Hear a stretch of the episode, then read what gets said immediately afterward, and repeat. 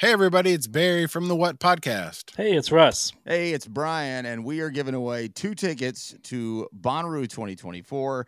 These are GA Plus, and they include camping. Russ, how do people get qualified? We want to hear your top artists to play on the Bonnaroo 2024 lineup. Call 423 667 7877 and tell us who we should check out. It's the What Podcast. Thanks. Hey, it's Kyle Meredith, host of the Kyle Meredith with podcast, presented by WFPK at WFPK.org and the Consequence Podcast Network. It's a series that puts the spotlight on iconic musicians and actors, inviting them to drop by and talk about their latest projects, whether it's albums, TV shows, films, or beyond. I'm going to say something I don't want to say. Here it goes. Without Spinal Tap, there is no Tenacious D. Whoa! Man! We get great stories and the biggest scoops from people like Garbage's Shirley Manson, the 1975's Matty Healy, Jack Black and Kyle Gass of Tenacious D, Maya Hawke, Kiefer Sutherland, and everyone in between. New episodes arrive every Monday, Wednesday, and Friday, so it's a great way to keep up with your favorite artists and discover some new ones. You can find Kyle Meredith with on the Consequence Podcast Network or wherever you get your podcasts the expression from the music inspired me so much to take risks and it inspired damn near the whole rap game. Hello again, I'm Adam Unze. You may know me as the host of The Opus, and now I'm bringing my own show, The Spark Parade, to the Consequence Podcast Network. I speak with artists and creatives about the cultural artifacts that spark their personal interest and creativity, whether it's music, books, movies, video games, or any other kind of art. I've never spoke about it in this amount of detail. I'm suddenly going, oh my god, I'm blowing my own mind here. Christ, it's, it's actually a giant part of my life. By talking about the things we love, we share and discover insights into our personality and the things that drive us. It's just magic, really. I mean, frustrating and it makes some people angry, but I don't think anyone's ever done anything like it. I speak with people like Conor Oberst, Phoenix's Thomas Mars, Chris Gethard, Helen Hong, Adrian Young, and more, so their sparks of inspiration can start a fire in you. I'm grateful for those who continue to put our history and who we are as a people in the forefront and make you see it. Find the Spark Parade wherever you get your podcasts. Hi, this is David Frangioni, CEO and publisher of Modern Drummer Magazine. So excited about our new podcast, the Modern Drummer Podcast. This weekly podcast will bring Modern Drummer to life. Sit back and enjoy fresh, fun, and insightful conversations with today's top drummers, producers, musicians, beat makers, and craftsmen. Whether you're a professional, a hobbyist, drummer, musician, programmer, producer, or just love music this show is for you. Every other week, the Modern Drummer podcast will feature world renowned producer, songwriter, and drummer Narada Michael Walden. Narada Michael Walden's Upbeat is featured exclusively on the Modern Drummer podcast.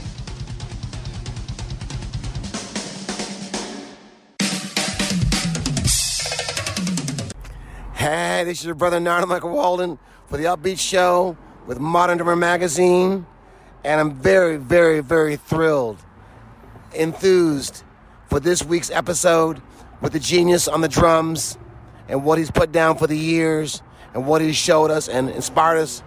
The great, great, great, I'm speaking of the no other than the great legend, Steve Gadd. And to have him on this show with me upbeat is my delight and my thrill.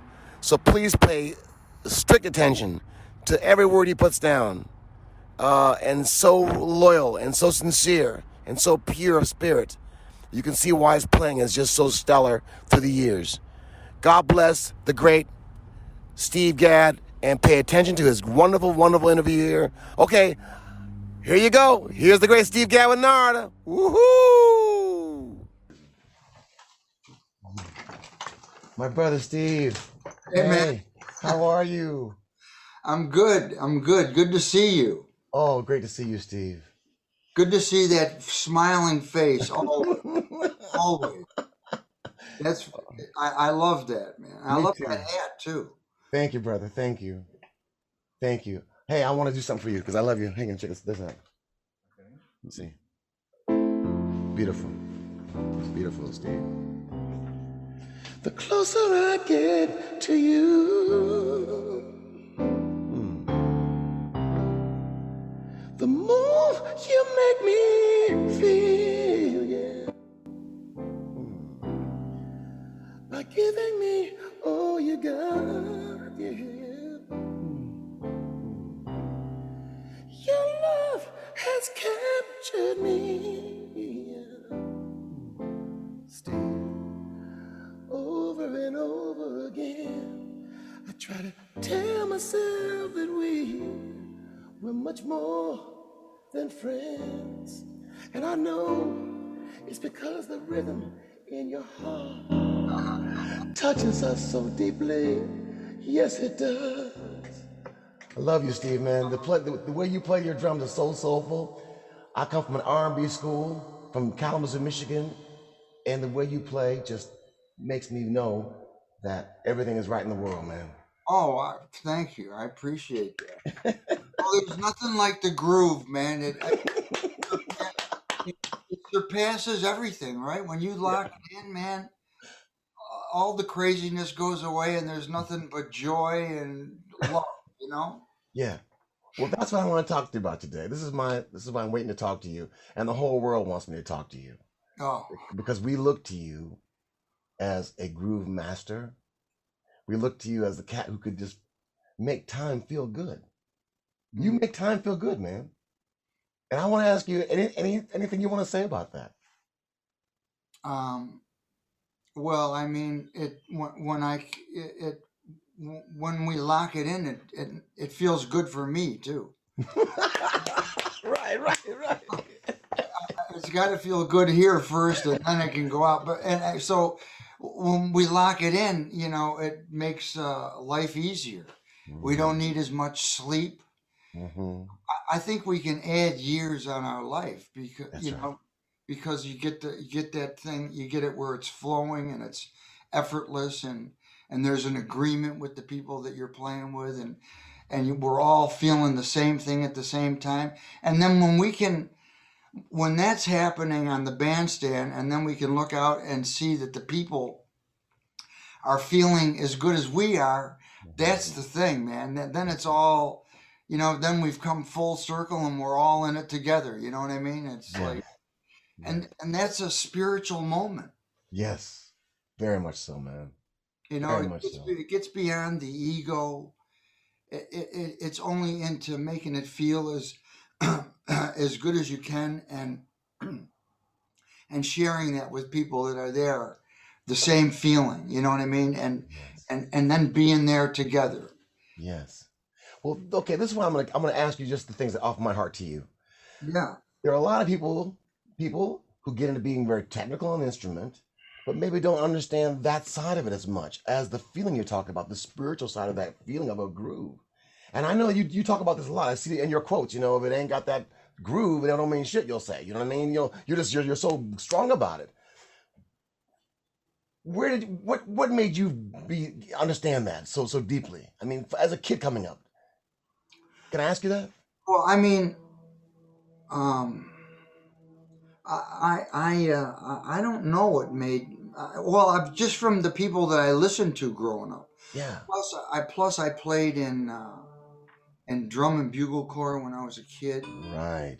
and that and that is uh, there was something I learned in in that it, it gets beyond the ego. It's about teamwork Yes. and and when and and when the drum section can i- i- it's not about trying to draw attention to any one person it's about making the sections as tight and as as uh, and execute everything as perfectly as you can Yes. and um, so that helped me listen to other people and made me f- know that the importance is uh, in in the agreement of the people, not just one person trying to get people to pay attention to them.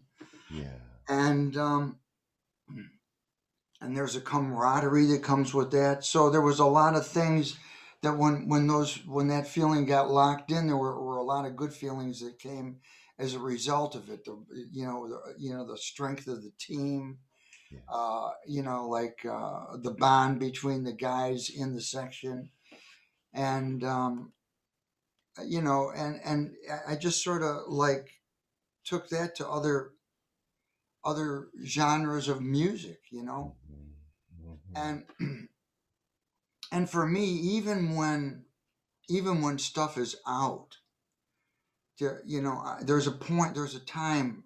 I, I think there's a time point of reference that makes taking it out uh, successful. When you think about that thing because you can play around with the time but you always have to for me i always have to know where where one is no matter how crazy you get or else it doesn't make any sense. That's right. because the, the only way that you're going to be able to uh, share that w- with the audience is if we're all if if they're if we're all in the same place and if they know where you know i don't want to leave them and and know where one is and have them not know where it is Uh, the joy is when we can sort of stretch and but we all know where one is together you know That's right. That's right. and that's how we grow rhythmically and and uh, so and the agreement is always uh, is always strongest you know when you get everybody up there agreeing instead of just feeling like you're up there alone trying to make it Right. Okay. Um, you learned a lot by all the recordings you did. You learned a lot by hearing yourself on the playbacks, and you learned like, you know, to give notes full value, and that's what we we learned to love about you. When we hear you back, you give notes full value. That's why it sounds and feels so good. Uh, anything you want to say about that? I, you know what I, I it's still one of the challenges always is to play is to be able to play one Mm-hmm. with on the bass drum and lock it in with the bass player Right.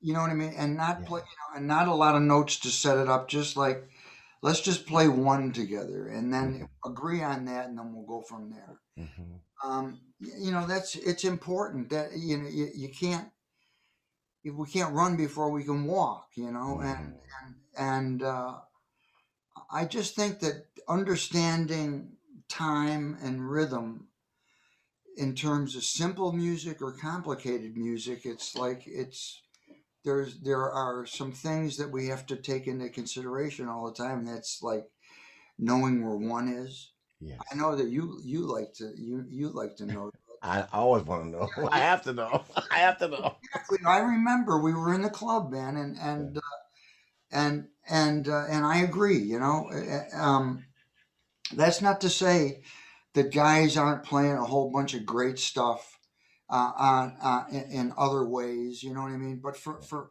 for me and for the years that I've played, uh, you know, the the things that are important are that we all know where we. I want you to know where I'm at. You know what I Yeah, mean?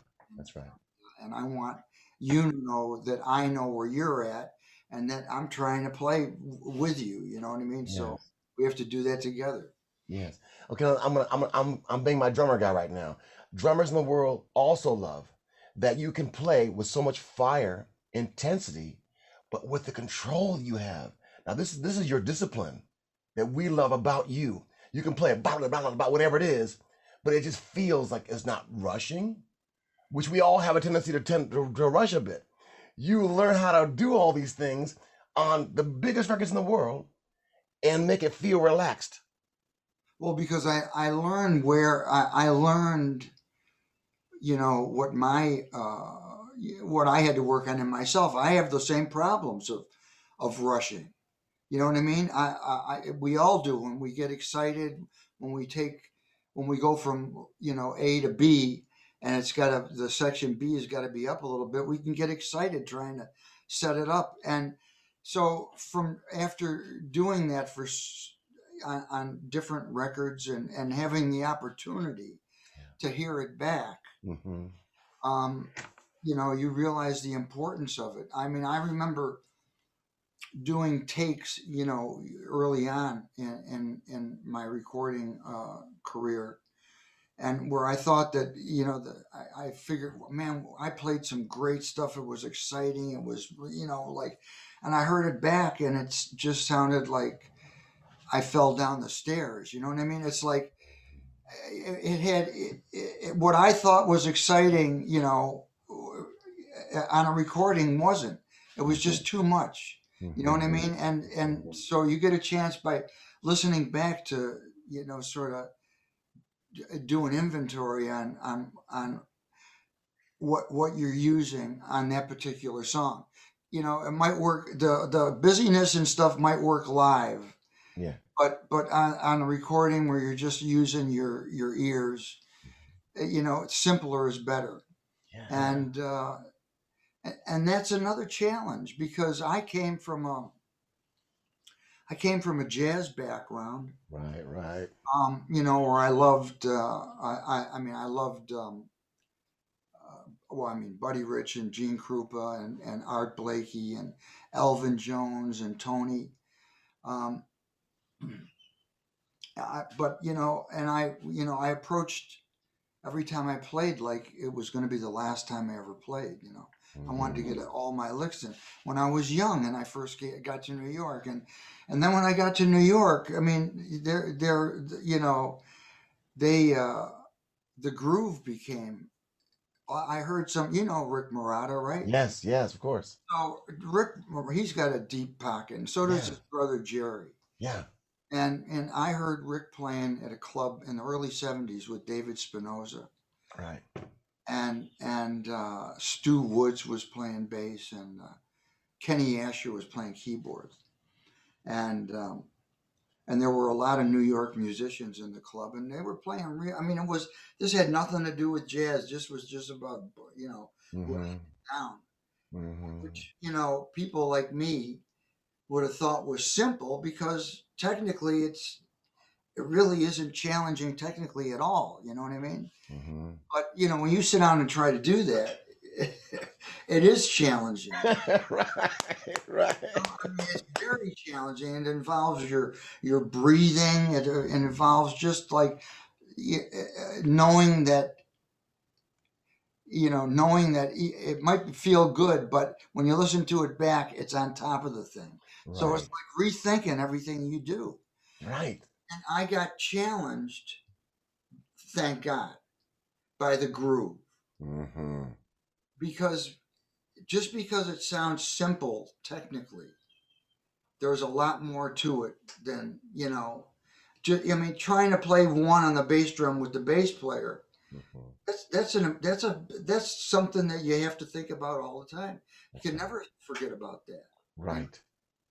And to try and and to try and play time without filling in all the connecting notes between quarter notes you know what i mean just by playing you know a quarter note backbeat uh, it's bass drum you know just those that's hard to do man and when you try and do it with another person and lock it in with a click Yes. and um, that's a whole other world of time you know? I know, but this is also what we love about you, Steve. I'm gonna give it to you, man, because you make everything. I'm gonna tell you, you do. It's you become you've you've you've mastered it to it. It feels good to us. I, the thing I played this morning, the closer I feel to you, with the great genius Donny Hathaway, the great genius Roberta Flack, the way you make that thing feel Ah. is timeless. Now, can you tell us anything about that session for in, in particular? with um well just uh, they're all the sessions are i mean especially with people like roberta and and and and donny i mean uh, those were they were heroes of mine before i even i, I was so thrilled to just get called to do the sessions you know what i mean Right. uh, so the, the fact that I got called was really important and what I wanted to do was make the music the best I could because I love music and because I, I love those people. And and I would really I'd love for them to to call me back to want me to do more. You know what I mean? you want to give as much as you can. And and and then the gift of giving is when they receive it and like it. Mm-hmm. Man. Mm-hmm. And and then if they call you back mm-hmm. wow. I mean that, those are special that's a special thing right That's a very special thing. And that's So- how that's how we build our our business. That's right. it's like a mom and dad store you want people to come back. That's right. you want them to come back. You you want your service to be y- y- you want them to feel that you've given them everything that you can. You've made them as comfortable. You've you've you know anything they wanted to try you tried. You know what i mean? It's like Mm-hmm. that's the gig But then, okay, something you said a minute ago, you were challenged by the groove that uh, your your cat Marotta was putting down. Challenged by the groove is a powerful statement. On the jam we're talking about by Donny and Roberta, that groove, challenged by the groove, you're in that groove. I mean, it's just beautiful the whole way. And the album is Blue Light in the Basement. It's just so deep. So that groove you're talking about, there it is again, man. I had to keep saying that to you. But then dig it, you're so versatile because you're training. You flip around, you can do the Nite Sprites with Chick Corea, which is on fire. Now, can we talk about it? Yeah, because um, be, the thing is, like, there's, I think there's musicians that come from a technical background that if they were playing something simple, they might be thinking about, I wish I was doing this other thing. right, right, okay. You know, I, you know, I'm not getting a chance to, you know, play all my Nite Sprite stuff, but the the bottom line is they're they're separate things. Yeah, yeah. You know that this is this is music. This is a, a certain kind of music here. That's a certain kind of music there, and I love them both. Yes. You don't try to combine. You know, you don't try to, you know, bring this there if it's not musical, just because it's technically uh, thrilling. You know what I mean? It's like it's about the music. It's not about the the ego. Right.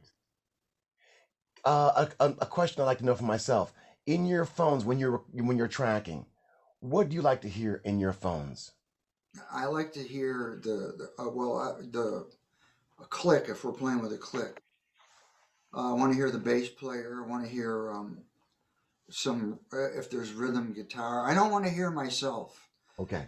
I, I like I use the Vic Firth phones that black out the the black out the drums in the room so I can play comfortably Yeah. and not be louder than what I'm playing with. I ha- what I'm what I'm trying to play with has got to be louder than me. Gotcha. And and so um and I you know what I want in the uh, phones you know it changes depending on on on the piece but it might be depend if, there's a rhythm part on the keyboard i want to be able to lock in with people that are playing the rhythm things that are playing the repetitive things you know what i mean? Because that's how we that's how we uh, base where one is and try to make it you know lock it in. Uh, i don't need a lot of the pads. I don't need a lot of the uh, embellishments. Mm-hmm. People would want to hear on the finished product. I, I need to hear what I need to to lock in the groove. That's right. So, um, not a lot of effects. Mm-hmm. You know, I definitely want to hear the I want to hear the bass. Uh, I, you know, I want to hear the melody so I know where we are in the song. But uh, but it you know it varies for for each recording. You know. Yes. What about you? Is that you like that too? I yeah, I'm like that. Well, I might want to hear a little bit more of myself than you're talking because I want to make sure that I can hear myself as well. Uh, but but beyond that, yes, I'm digging you. The click, of course, everything because we came up in a time when people were making making records with clicks and wanted things to be steady like them clicks. So we had to make sure we're hearing that click, so we're not rushing that click. So uh, that was a big to do for us. Mhm. Um, so yeah, I want to hear it. I want to hear what's going on. Uh, I want to ask now is uh, in my heart. I'm this, this things I'm curious for you. When you work in a challenging situation, for example, like Paul Simon can be challenging. I worked with him a little bit at Carnegie Hall, and he's he's a challenging type of guy. He wants every he came and told every per, every person, no, you play this shaker this way, no, you do that this way. You, you know, he's really into it. How did you find working with him? And here you did some of the, the most mastery recordings with him. Uh, you know, crazy after these years, and and the shaka all this stuff. Talk about him a little bit and your experience working with him. Uh, he's a well, he's a great writer, a great. Uh, um, he's a great producer. Yes. Um, and uh, I, I learned uh, that you don't with Paul. You don't just you know go to the reach into your bag of tricks and pull something out. He's constantly looking for something different, a different sound. You know, so and and um, that can be challenging at first because it can affect your your head if you're trying things that you normally do and and he's not going yeah, that's good. But, he's going, well, yeah, I'm not sure. Let's try something else. You know what I mean? Right. You have to get over this getting into your own head and and and getting down on yourself and feeling like he doesn't he doesn't like what I'm doing. You know, it's all of those egotistical things that can play tricks on you. Yes. You know, keep it, make it be just about the music, and be challenged by the fact that someone that doesn't know really how to play drums is hearing something from the drums that he's trying to put into words. But it's you know it's difficult to, to verbalize about m- music. So you just try different things and finally you know when you do come up with something it's something that you really w- wouldn't have thought of normally. That mm-hmm. that he paul because he kept on wanting something different brought out of you and and you know and, and i found some thing you know i learned how to he, he taught me how to play music uh, in a different way. You know what I mean? Where, where I wasn't just thinking as a, myself as a drummer, but more or less trying to fit in different sounds now. You know what I mean? Or, Yes. uh, so it was uh, a learning situation for me. Yeah. We have to get we have to get past our own ego Mhm, and mhm. thinking that you know he doesn't like what I'm doing or he's putting me through some changes and what what what you know what you know what I mean? It's like we all do that in, in our heads. We can, can get in our heads and defeat ourselves. Mhm, That's right. you know and before we've even got to the music. It's not about the ego. It's not about it's just about people have different ways of trying to get to what they want to hear in their music and and our job is to try and help them get there. And one of mm-hmm. the ways is sometimes you got to play everything that it isn't mm-hmm. before and sometimes a person a drummer might know what what it what it should be. But sometimes you got to go through everything that it isn't and come back to that s- mm-hmm. so the artist can understand that it isn't all of this stuff that it is that you know what i mean? Yes. people that are are that are are um, motivated by their their music and their, their music is important to them they want it to be the best that it can be you know? And and and that's uh that's a long road but it's it's it's it's worth it. Do you know what i mean? It's worth it when you finally get there and it can you know it can mean like you're only playing on on the snare drum with your with the snares off with your fingers. Mm-hmm. that could be the sound that uh, that works for the piece. But it got nothing to do with whatever i practiced in college for years you know what i mean? It's, it's a whole other thing but you know what? It's just as rewarding. You know when you when it work when it's right for the music not only do you hear it but then the the joy that everyone else feels and the sense that it makes for everyone that's trying to do that with their part for that particular music. You know there's one more piece of the puzzle that you fit in. And uh and it's just another way of of uh of recording of uh, it's another process. Uh, all artists have different different processes of getting to where they want to get to Yes. and and and each session is is like a new thing. It's like a new canvas. Yeah. you know you can't go in there thinking i wish i could do today what i did yesterday. This is a whole different thing man. This is like and it's you know you go in with a clean thing with a uh, with a fresh head and and and and then trying to just dig in roll up your sleeves and do what you have to do to make the music the best that it can be Mm-hmm. That's right. Okay. Uh, challenging session.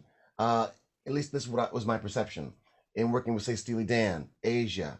We always hear about Jeff Porcaro or this or that trying to cut a lot of stuff for for them. Uh, they were very picky, let's say, or very choosy about what they wanted. What was your experience, say, working with them on Aja, which you did genius? Quite frankly, that one piece alone. Bam, bam, shop, bam, bam, shaka, bam, chick, chick, bang, chick, chick, and you hit the little, there's a stick hit on the rim. and they kept it. You know what I'm saying? Hey man, talk to me. Talk to me. well, they had been trying to do this this piece, you know, I think with different drummers, and I was in L.A. Uh, uh, you know, do, doing some work out there. From I was from New York, and Gary Katz heard that I was out there and hired me to come in and play this thing. So the music was all there, and, they, and the band had played it with different people, and my reading was was good at the time because I mean it was like in the in the height of the stuff, you know um, and I was doing a lot of reading, you know, in different sessions. And um, the hardest thing to understand that that that it was for for me to understand that they wanted me to do was to get that crazy at the end because it went against the grain of mm.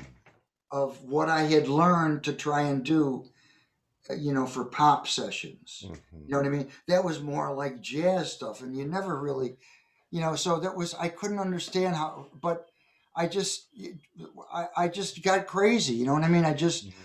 and and that's what they liked yeah I, I think that that was the problem with with the other people they just didn't understand about that they wanted it to get nuts you know okay you know and so that's what i did and and it worked out but i've done other sessions with them where we spent an hour just trying to, or not an hour, a, a long time, mm-hmm. just trying to re- record me playing the snare drum in the same spot. You know what I mean? And to just just the snare drum by itself. So it went from playing Aja live with a band, right, and getting through it in a couple of takes to like you know now we're going to put everything under the microscope and it's just me in the studio or whoever they hired to do you know they hired a lot of different people but it went from playing live to just playing alone by yourself and they could control everything after you left so different different techniques in recording you know but yeah. You you know they're they the you can't argue with the success of the, of their music their music is beautiful yes it is absolutely yes yes man it's okay. not always, it's not always easy to get there though. Right. I know. That's why that's why we love you because you you find a way not only to get there, but it, it sounds when we hear it with ease. It sounds like, hey, what's going on? Hey. That's what I try to make it feel like, you know. okay, New York. Uh I've lived in New York. When I was there, you were all the the rage. Everyone had talked. Uh, Steve Gass, Steve Steve Gadd. Talk about from your experience, New York, Hiram Bullock, Will Lee, all the folks, McKells, all that was going on so strong, and how that changed you, moved you, inspired you. You know, uh, because I when I got to New York, there were so many great players there. Yeah, yeah. You know, and not only got, I mean, there were great players and you know, jazz players that weren't doing a lot of studio things, but you could go hear them Mm-hmm. And and um, and then the guys in that were doing dates were really, I mean, uh, know, like Richard Tee right? Exactly. Gordon Edwards, um, uh, Cornell Dupree, Eric Gale, Will Lee. Uh, yeah. Uh, you know, these were guys, the Brecker brothers. Right.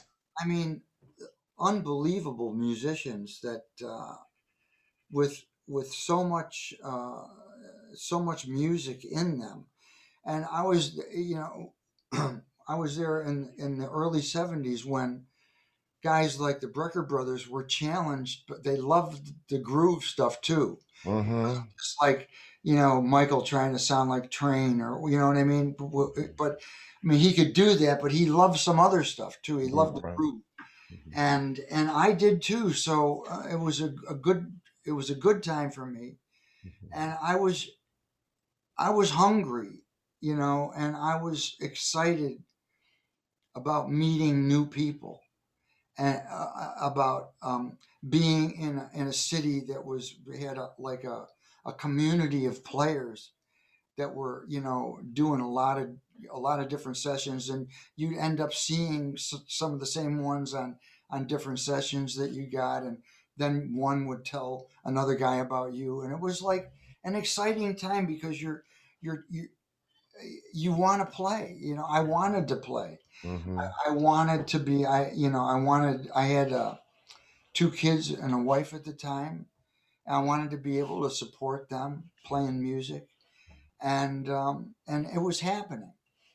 Uh, you, you know, and it, it was exciting, and um, and all I did was uh, do the best I could, try to understand what what these people wanted, and and anything I knew musically, I would share with them. I would give. I you know I would go. I, I would give whatever I had. I wasn't saving anything for anything else. Right, right. Whatever whatever was needed for any particular session, if I could if I came up with it, you know, I was happy to to share that and and and and help put the puzzle together. I remember uh, I was teaching at the um, there's a place in New York. It was like a, a a drummers collective type of situation where we would teach the students, and you came by and you played so beautifully, and you were just so giving to the kids and everybody. There was a kid there. He was 13 at the time, named Charlie Drayton. He would be 13 years old, and you came and you played for all of us. And then Charlie got up and played. He was 13, and I remember just the kindness that we all kind of felt. You know, the camaraderie just a wonderful thing. That's what touched me when I first met you. I think around that same time. Right. Well, Charlie was. I've known Charlie since he was even younger than me. Even younger. Okay. Okay. Father, his father Bernie Yeah. Right. was a jingle producer for Herman Edel, HEA, and Charlie. He Bernie would bring Charlie to these jingles. and Charlie was a little guy, man. It- It's still with that big smile and that big personality, man. Yeah. mhm. When he was a kid. Yeah. and and he would come and sit next to the drums during these sessions and take it all in man. He was like you know so i, knew him. I, I had already met him before that day right? Yeah. you know so yeah he's he was great man. He was great. What a way to grow up too. What a way, man. What a way. and jeff too. Jeff Porcaro grew up in a good environment. With his dad uh, you know and uh, uh, playing percussion you know, and uh, he knew Keltner. He grew up with Keltner. I mean, he was, you know, hung out with the best, man. Just they were around him as he was growing, man. So I also want to say I remember hanging out with you in Europe at some some jazz festival that you played on. I was on. I don't want to say Antibes, France, or somewhere like that, and we had a chance to hang out. And I was just so taken by how friendly you are. You know, we all often don't know a person like yourself who plays so beautifully, so high. We're not sure as a person, but you're really a genuine, warm, really warm person. I was just taken you. by how warm you are. You know. you're the same way, man. You're the you're the same way, man, and I love that about you. Thank you. And then and then we toured again with you playing with Eric. I played with Jeff. That was a nice time together. All good, man. And Yeah. out in the club, whenever we've hung, man, Yeah. It's been it's been uh, it's been great. Thank you. and So then I look forward to to being able to do more. And it'd be great to even do some things musically together. Yes, sir. Anything I would love to work with you, man. I have a great studio, by the way. Come out and visit me uh, in San Rafael, California, Tarpan Studios. We'll get a great drum sound and, whatever you want to do.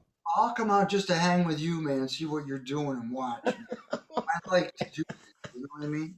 You ain't coming out here not playing, bro. Get oh, over it. Get oh. over it, man. Play together. We'll play together, man. Okay, okay, cool. But I like to watch people because you learn. You, you can learn. You watch how people are doing things and might be a little bit different from someone else, but everything, you know, little little things make a difference. Well, in my spirit, I gotta share something with you. Mahavishnu, who discovered me, kind of picked me and brought me up. He would teach me. He would say, you know, with time, he would say, which horse is stronger? The horse that can run down the mountain the fastest, or the horse that can run and stop periodically coming down the mountain? And I would say, well, I guess the horse that can stop coming down the mountain. He would say, right, you know, uh, the power of you know being able to uh, control yourself, you know. And I would then I would then I would think you you have found the power to control yourself. Well, that's it. Got to control you. That's the thing, man. But you know, age, age can bring it. Can make that power come good too. okay, okay. okay.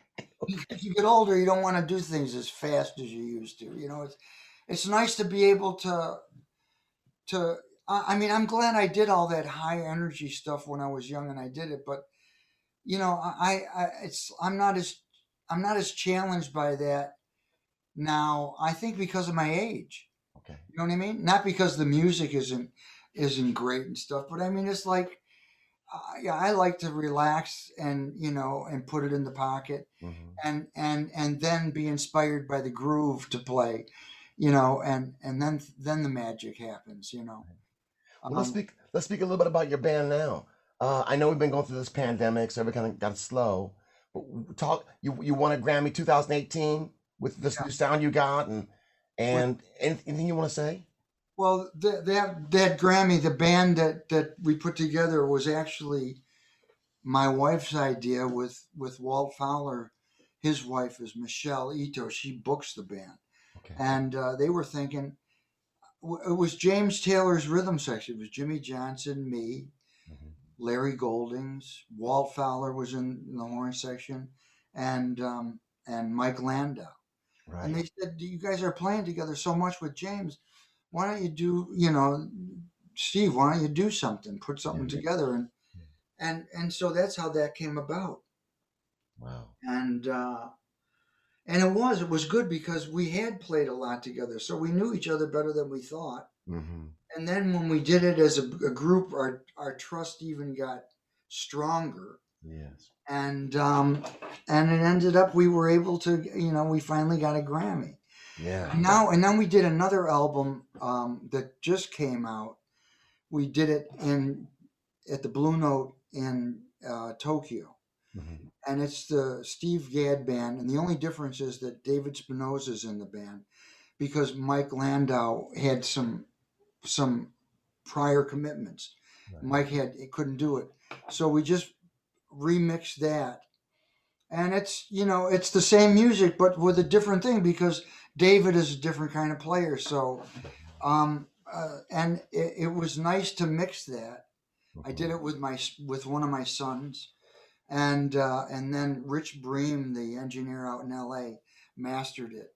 But I love that. I love the mix on that thing, and it's and it's a different. It's a sort of a different vibe. You know, it's a little bit more relaxed because David plays a little bit, you know, more in the pocket, and Mm-hmm. so I, I'd love you to hear that too. I I think want to. it's simple, but I think you'd like it, man. I think you'd like it. Absolutely, I'm a fan. Also, you should know this morning I go to iTunes and say, iTunes, play the music of Steve Gadd. You know what it played me? Little snippets of you on drums alone. You know, like boom, king, boom, boom, king, boom, do king, boom, boom, stick at boom, stop. Next one, boom, boom, kicking, boom, do go king, boom, boom, like little snippets. What was That- I? don't know What that was? What was that on YouTube? No, on iTunes. If I say, okay, I got hey, hey Siri, play Steve Gadd. Up will come these snippets wow. of you playing, and even some Brazilian type stuff too. Boom, boom, boom, boom, boom, boom, like that kind of vibe. Check it, check it, check it, check it. All these little pieces on you. I was like, wow. Did you do you do you know that? I didn't know it was on series. I, I I didn't know it was on Siri. That was something I did in, in Europe with a guy, and it was supposed to come on, be on uh, on the computer. Uh, on it was supposed to be something to do with Apple, but then it didn't work out, and I wasn't sure, you know, how it was being marketed. Yeah. You know what I mean? But the fact that you got it, I never heard anyone say they got it from Siri. Yeah, I said, hey Siri, play Steve Gadd. Here come these snippets, and they sound great. And you can tell you're inten- intentionally making the snare king, king, king. Check it out, man. I'm gonna check it out. Okay, okay, okay. Okay, a couple more fast things. Uh, Steve Smith, when Journey took a, a thing that I, we were all working on that you had kind of showed us to keep the left hand on hi hat, and playing ging, do got boom, do ching, do got boom, boom, king, do got boom. But the hi hat always stays at the right left hand. You're moving the right hand from cymbal to tom tom to snare drum. Right. Where did you first see that at, or did you just make that up yourself? No, I mean, was was I doing the sim on? Was I doing the cymbal on the offbeats? The uh, It, it, it could be, or different patterns. It could be di- even different patterns. you know, it was started with with um being in the studio, and you know, like I was in you know a drum booth or a Mhm. drum room, Mm-hmm. And a lot of times, you know, the artist and the engineer or the producer would listen to some of the earlier takes or play or you know versions all the musicians would be in you know needed to go in the control room you know so they i would stay in the drum booth and you know be practicing different things you know and that's how that 50 ways things came about because i was started playing uh, the le- alternating the left hand and the left foot you know Mhm. playing the you know playing the left foot and then playing the left hand after. I, I just was trying different things and then uh and then playing sixteenths on the hi-hat and playing a backbeat on the snare drum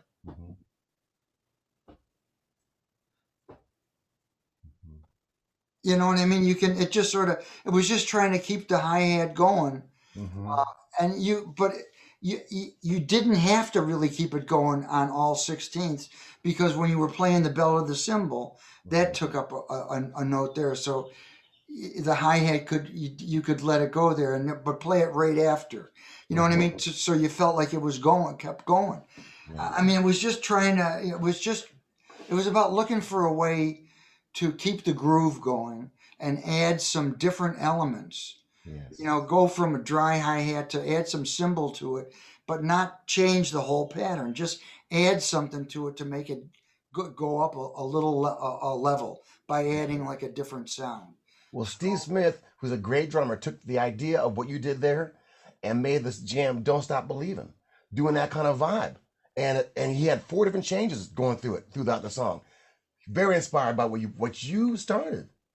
I gotta give it to you, man. I gotta give it to you. You know what? It's there for you know you. I, what, just, no matter who who said it for Yeah. what, it's there for everybody. That's right. You know what I mean, that's what it's about. It's about, you know, putting it out there and then there it is, man. It'll make it, and someone else will take it and take it to another level. Yeah. But that's the beauty of it, man, you know? Okay. Uh, speak about Bernard Purdie. Just something that you want to say about Bernard Purdie. Um, well, he's, I love Bernard, man. You know, um, you know, uh, King Curtis and Aretha, you know, that thing live. Um, I he just was that him and Rainey and and Dupree. What what a rhythm section, right? I mean, he's unbelievable, and he, you know, we I, he just was an inspiration for how to how to play that kind of music, how to play that music, not play the drums, but the, he played that music. You know what I mean? And it was uh, the kind of music that I would love to play. Mhm. I mean, playing with King Curtis to be able to do that with those those guys were unbelievable. That's right. That Soul Serenade is gorgeous. I'd rush home from school to hear Soul Serenade. Soul Serenade, right? It was God, man. it was just um, heartfelt. Yes. Okay, now I'm, I'm, I'm gonna switch over. What about Sonny Payne, April in Paris with Count Basie Band? Any vibe there you have to say? you know what sonny Payne, i heard him i went when i was 16 years years old I, I was i was going to go to europe to play with this high school band Mm-hmm. I had gotten accepted to and we went to we had to leave from new york. My parents drove me to new york and took me to birdland. And count basie was playing. And sonny payne was playing drums man. God. and joe williams was singing. Mm-hmm. started out, you know, it started out soft with Basie playing the piano intro, and then all of a sudden the band came in together in unison, man. And it was like they, you, you felt like they knocked you against the back wall, man. It felt like you were in a jet being, well, like when it was taking off, man. you know, like the G for it was unbelievable, man.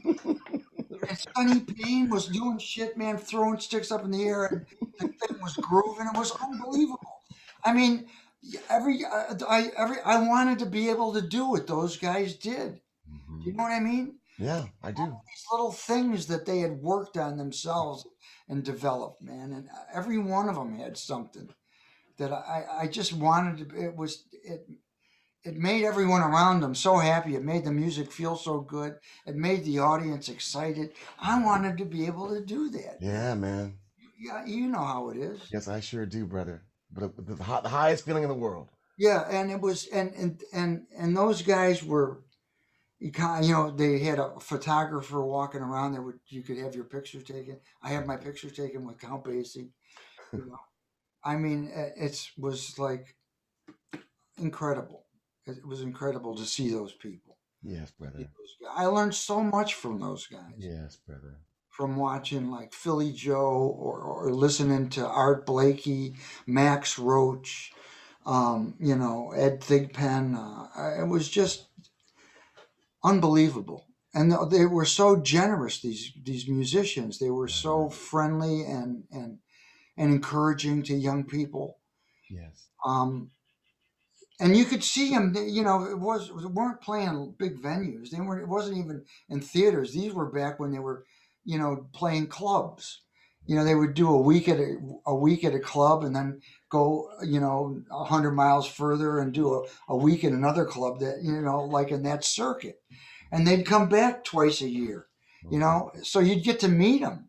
Mhm. I could watch Gene Krupa and just sat next to the bandstand. I could watch his bass drum and watch, you know, I would just, it was a great way to learn, you know what I mean? Up close. So beautiful, man. There was Frank's drum shop in there. We'd always see like Papa Jones. Jones, yeah. yeah, just, hey, just hanging out, want to talk to you. The you want to talk to me? You want to talk to me? There he was, Papa. Want to talk, tell you about this? Tell you about that? It's like, oh, okay. you know what I mean? Great. It was great, man. He, let me tell you, he came through. The, he's another one that came through with Ray Bryant and and and Tommy Bryant. Ray Ray Bryant's brother was a bass player, and Papa Jo Jones had a, had a gig with those guys, and at, at this club, and I was like, I sat right next to him on the you know next to the bandstand, could study him, watch all those facial things that he did. Yeah, exactly. I mean, it was unbelievable. And he was so um, animated and so happy. Yeah. And this guy, you know, you go back and watch some of the stuff that those guys, he could do some, you know, some brush stuff. It's scary. Unbelievable. Yeah, scary. Um, just uh, mm, I have to ask just, just a few because I, 'cause I love you. Say something about Elvin Jones.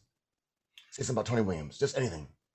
Well, they, I mean, those guys, I, I- you know, when I, I hear music and I try to imagine, you know, certain jazz things make me think of Elvin, you know, like, uh, uh, uh, you know, like a song that someone wrote and, and how the, how it's phrased, it, it, you know, it automatically makes me think of Elvin.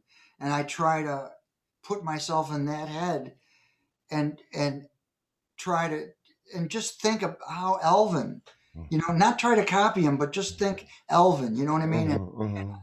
and how, you know, all the things and what he does that makes you love it. Mhm. And, and, and the same with Tony. Mhm. Um, uh, I, I, I loved him. Tony, he came out. I mean, I listened to Miles. Miles had uh, all the great rhythm sections. Right. From Philly Joe with with uh, uh, with Wynton Kelly and Paul Chambers, and then Red Garland and and uh, and uh, Jimmy Cobb, Philly Joe, um, uh, and then um, and then Tony put to, took everything be, from and, and that happened before and just was a whole other thing. He rewrote the book, and it was I mean I loved it. It was so different and so Mhm.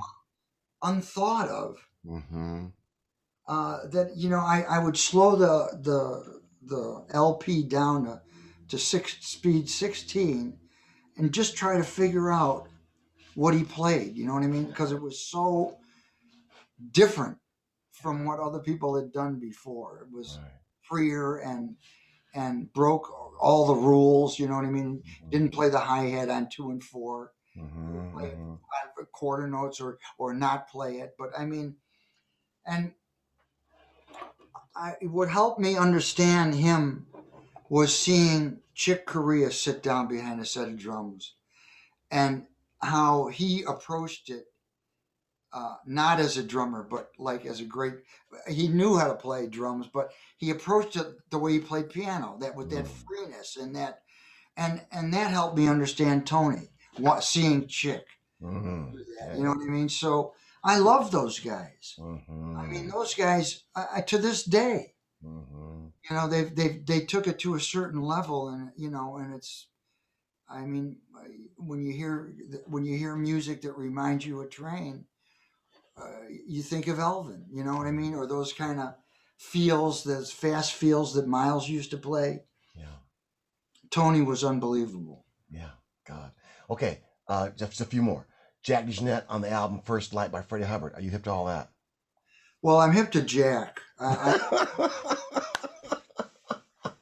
um, and I, you know, I love, I love what he does. I don't know. I'm not sure about that Okay, particular album, okay. but um, yeah, I, uh, uh, Jack's, he's another one that's just un, uh, an unbelievable musician, um, and got his own thing happening. Uh, got a way of playing the feel. So he, he can he's got a groove and he's got a freeness about it. That's that's very uh that's very Jack. I have to tell you another thing that inspired me as a kid. when I'm 10 was a recording of Art Blakey playing drums with Jimmy Smith called The Sermon. It's about 20 minutes long, this piece of music. And it's just a groove. Ching, ching, ching, ching, ching, ching, through 20, 21 minutes long. I mean, like only two fills, but it, it taught me the backbeat in jazz was magic. You know what I'm talking about? Yeah, Art could he could he had a good groove, man. Yeah, he did, man. Yeah, I do know. And I do know, man. And um thank God that we were inspired by that. man. Yes. Because some guys that came from that jazz background, it just you know, this that kind of simplicity just sort of they you know, they didn't want to deal with it. They wanted to, you know, still stretch and, you know, do what they wanted to do. But you know, in my opinion, they they they lost out on some other kinds of good music, man. That Yes, brother. that I'm grateful that I had the opportunity to experience. You know. Wow. Okay, now Eric Clapton's your your your your bro. You spent a lot of time with Eric, and I want to remind you that Jimi Hendrix said he would go to London only if he could meet Eric Clapton. He told Chas Chandler, "I'll go to London, but I only if I can meet Eric Clapton." Isn't that cool? This guy you work with all the time inspired Hendrix so much, and Hendrix blew the world up. God, man. Speak about anything you want to say about that because I know we're we're gonna be short on time, but Well, you know, I I just was with Eric and we talked about Jimi Hendrix. Okay. And and Eric, uh, yeah, he loved him, man. And Eric is, uh, I mean, this guy's been a star since he was seventeen. You know what I mean? He's getting it on that level. yeah, yeah, exactly. You know, and that's it's not an accident Mm-hmm. that he's there. I mean, people that have withstood the test of time are talented, intelligent, giving, loving people. You know, and and uh, and it's you can learn a lot from being around them, and you can uh, have the opportunity to to be a part of some great music Yes. and it's it's special to me. I cherish those moments, Yes. you know. And I, I know he can he can call anybody, you know, and he he does. He tries different people, and that, because he loves the the, the, the variety, he loves meeting new people. But whenever he calls me back, I'm very uh, excited, you know, to, to be in that to be in that company. Yes. Uh, it's uh, it's it's a well run thing, man, and he treats people good. He cares about the music.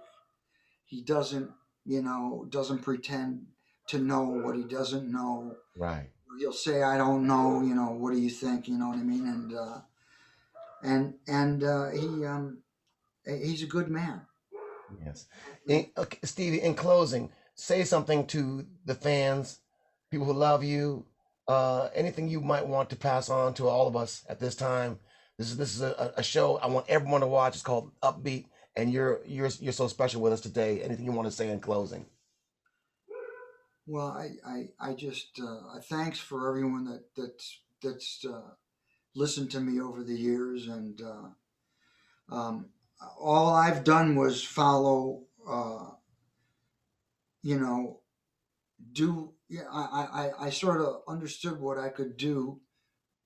Yeah, and playing drums was something that I could do. There were a lot of things I couldn't do, and I just put my energy into that and followed my heart, and uh, and did it the best I could, and tried to be respectful of the people that I work with.